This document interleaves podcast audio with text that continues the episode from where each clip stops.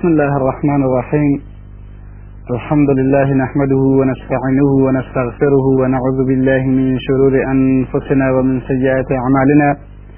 من يهده الله فلا مضل له ومن يضلل فلا هادي له. وأشهد أن لا إله إلا الله وحده لا شريك له وأشهد أن محمدا عبده ورسوله. وصلى اللهم على سيد الأنبياء والمرسلين محمد وعلى آله وصحبه أجمعين.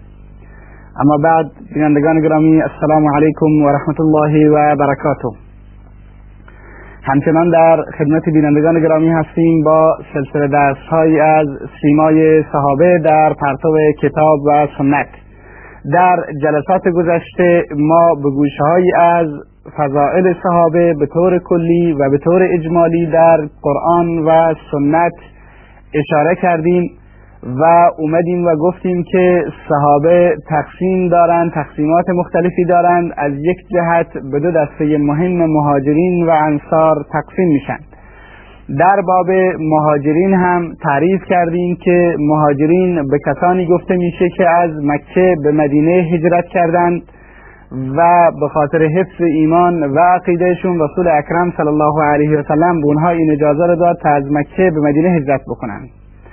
و این گروه رو از صحابه مهاجر میگن و گفتیم که قرآن کریم در مورد مهاجرین در آیات متعددی صحبت کرده و بعضی از این آیات رو خدمت بینندگان گرامی تلاوت نمودیم و گفتیم که این آیات در این آیات به طور مجمل خداوند از مهاجرین اعلام رضایت کرده بود خداوند به مهاجرین وعده بهشت داده بود و همچنین خداوند صداقت و حقانیت ایمان اونها را اعلام کرده بود. اونجایی که فرمود اولئک هم المؤمنون حقا. اینها در واقع مؤمنین حقیقی و مؤمنین راستین هستند. و این اوصاف رو قرآن مجید برای مهاجرین از صحابه رسول اکرم صلی الله علیه و سلم استفاده نموده بود.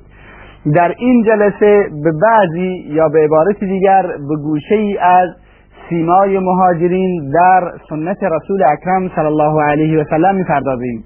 ببینیم حالا که قرآن کریم از مهاجرین اعلام رضایت نموده است و حالا که قرآن کریم حقانیت ایمان مهاجرین رو به اثبات رسونده و اعلام نموده است سنت رسول اکرم صلی الله علیه و سلم درباره مهاجرین چه می‌گوید؟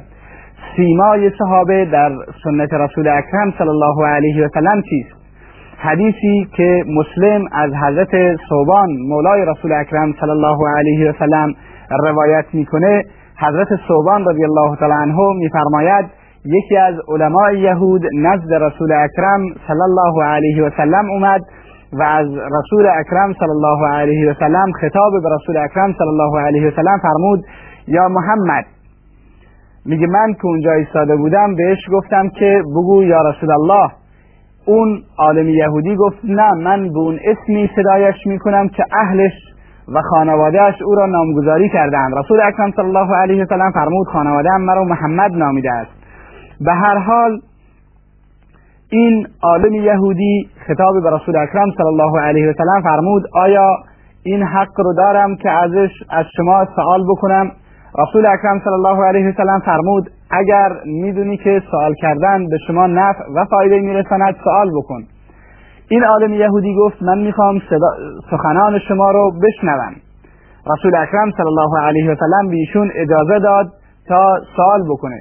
یهودی اولین سوالی که کرد اینطوری پرسید این یکون الناس حین تبدل الارض والسماوات حین تبدل الارض غیر الارض والسماوات کجا هستند انسانها؟ زمانی که زمین تبدیل میشه به غیر از این زمین و آسمان ها هم تبدیل میشن. رسول اکرم صلی الله علیه و سلم فرمودند در چنین وقتی که زمین غیر از این زمین میشه و آسمان غیر از این آسمان هست و تبدیل میشن انسانها در یک تاریکی در کنار پل سرات قرار دارند. یهودی پرسید عبور اولین کسانی که از پل سرات عبور می‌کنند و از این پل میگذرند چه کسانی هستند؟ رسول اکرم صلی الله علیه و سلم فرمود اولین کسانی که از پل سرات عبور می‌کنند بعد از اون فقراء مهاجرین هستند. یهودی پرسید تحفه اونها در بهشت چیست؟ بعد از اینکه از پل سرات گذشتن چه تحفه‌ای و چه هدیه‌ای به اونها داده میشه؟ رسول اکرم صلی الله علیه و سلم فرمود زیادت و کبد نون. اون گوشه جگر ماهی به اونها داده میشه و به اونها خورنده میشه. یهودی پرسید بعد از اون مهمانی اونها در بهشت چیست و در بهشت اونها رو با چه چیزی مهمانی می‌کنن؟ رسول اکرم صلی الله علیه و سلم فرمود برای اونها گاوی ذبح میشه که در بهشت چریده است و در بهشت رشد کرده است. یهودی پرسید اونها چه می نوشند رسول اکرم صلی الله علیه و سلم فرمود اینون من عین تسمى سلسبیل. از چشمه می نوشند که سلسبیل نام داره. این حدیثی است که مسلم روایت کرده در پایان هم یهودی گفت صدقت راست میگی. سخنانی که شما گفتید همینطوری هستند و در کتب ما و در حسب علم ما هم این چنین هستند. در این حدیث ما می‌بینیم که فضیلت مهاجرین به طور وضوح و به طور واضح و آشکار ذکر شده است که رسول اکرم صلی الله علیه و سلم فرمودند اولین کسانی هستند فقراء مهاجرین اولین کسانی هستند که از پل سرات عبور می کنند و این در واقع تایید رسول اکرم صلی الله علیه و سلم نسبت به مهاجرین رو میرسونه و اینی میرسونه که رسول اکرم صلی الله علیه و سلم چقدر مهاجرین رو تایید می‌کنه و از چه فضیلت و فضل و شرافتی مهاجرین نزد خدا و رسول صلی الله علیه و علیه و سلم برخوردار هستند. در حدیثی دیگر که باز هم امام مسلم رحمه الله در صحیح خودش از حضرت عمرو بن عاص رضی الله تعالی عنه روایت کرده است رسول اکرم صلی الله علیه و سلم فرمودند ان فقراء المهاجرین یسبقون الانبیاء الى الجنه باربعین خریفا رسول اکرم صلی الله علیه و سلم در این حدیث فرمودند که فقراء مهاجرین چهل سال جلوتر از اغنیا وارد بهشت میشن و این خودش فضلی دیگر و فضیلتی دیگر برای فقراء مهاجرین هست که رسول اکرم صلی الله علیه و سلم به این صورت این رو بیان کردند پس می‌بینیم که رسول اکرم صلی الله علیه و سلم در این حدیث در این دو تا حدیثی که خدمت بینندگان ارائه کردیم چطور فرمودند که فقراء مهاجرین اولین کسانی هستند که وارد بهشت میشن و فقراء مهاجرین چهل سال قبل از اغنیا وارد بهشت میشن.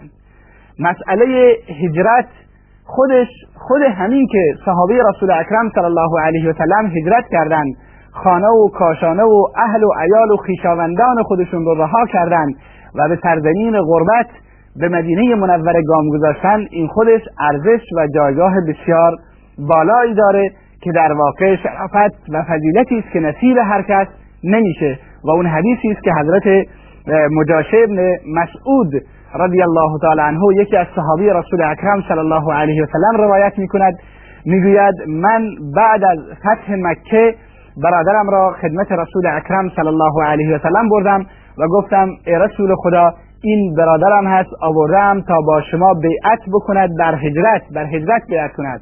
رسول اکرم صلی الله علیه و سلم فرمودند ذهب اهل الهجرت بما فیها. اهل هجرت به اون که در هجرت بود رفتند یعنی اهل هجرت ثواب و اجر هجرت رو بردند. دیگه همکنون هجرت نیست بعد از فتح مکه دیگه هجرت نیست. هجرت شرافتی است و کرامتی است و فضیلتی است که نصیب عدهای از صحابی رسول اکرم صلی الله علیه و سلم شد و اونها اون اجر هجرت و ثواب هجرت رو بردن و همکنون دیگر بیعت بر هجرت نیست. چنانچه در حدیث دیگر رسول اکرم صلی الله علیه و سلم فرمودند لا هجرت بعد الفتح. بعد از فتح مکه دیگه هجرتی از مکه نیست. این است که وقتی که مجاشه برادر خودش رو برد پیامبر اکرم صلی الله علیه و سلم فرمودند ذهب اهل الهجرت بما فیها. اهل هجرت با اون ثواب و اجری که در هجرت بود رفتن و اهنکنون دیگه بیعت با هجرت نیست. همچنین هجرت مسئولیت بسیار بزرگی است و در واقع مشکلی است که هر کس تاب و تحمل هجرت رو نداره.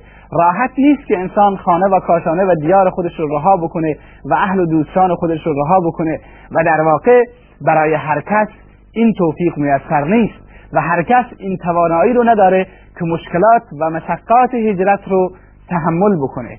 این هست که این هم باز هم حدیثی دیگر هست که بخاری و مسلم از حضرت ابو سعید خدری رضی الله تعالی عنه روایت کردند که عربی آمد نزد رسول اکرم صلی الله علیه و سلم و از رسول اکرم صلی الله علیه و سلم خواست که هجرت بکند و بیاید در کنار رسول اکرم صلی الله علیه و سلم و با رسول اکرم صلی الله علیه و سلم زندگی بکنه. رسول اکرم صلی الله علیه و سلم خطاب به ایشون فرمودند ویحک ان شأن الهجرة لشدید. هل لك من ابل؟ رسول اکرم صلی الله علیه و سلم خطاب به این اعرابی و به این صحرانشینی که اومده بودن و از هجرت پشته بودن فرمودند وای برای تو مسئله هجرت بسیار مسئله سنگینی است به این سادگی نیست که شما فکر می‌کنید. آیا شما شطور دارید؟ عربی فرمودند بلی یا رسول الله من شطور دارم. فرمود هل تعدی صدقتها؟ آیا شما زکات شطور رو بیرون می‌کنید و شطرانتون زکات پرداخت می‌کنید؟ عربی فرمودند نعم. رسول اکرم صلی الله علیه و سلم فرمودند فعمل من وراء البحار فان الله لن يترك من عملك شیئا. شما برید و در همون روستاها و در همون بادیه و صحرایی که زندگی می‌کنید عمل بکنید. خداوند عمل شما را ناقص نمی کند می‌بینیم که در این حدیث رسول اکرم صلی الله علیه و سلم مسئله هجرت رو بسیار بزرگ و با اهمیت جلوه دادن به طوری که هر کس از عهدهش بر نمیاد.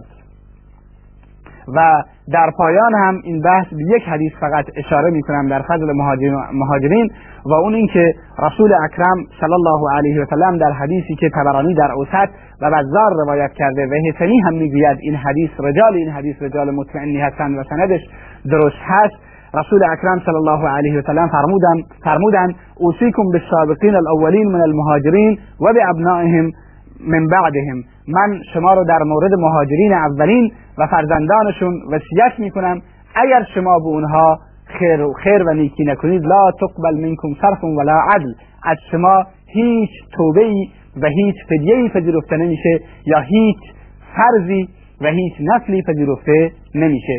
پس بیاییم حالا که اینگونه هست و صحابی رسول اکرم صلی الله علیه و سلم به ویژه مهاجرین این جایگاه بسیار بالا رو در کتاب و سنت دارند.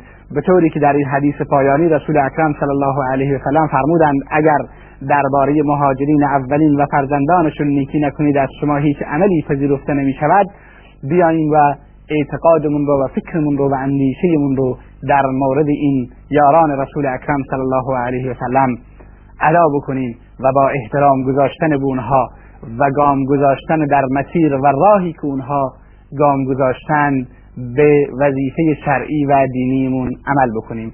دعا بکنید خداوند به ما این توفیق رو عنایت بکند که ما راه روان راستین و محبان راستین مهاجرین و انصار این صحابه بزرگوار رسول اکرم صلی الله علیه و سلم باشیم. تا جلسه دیگر و وقتی دیگر السلام علیکم و رحمت الله و برکاته.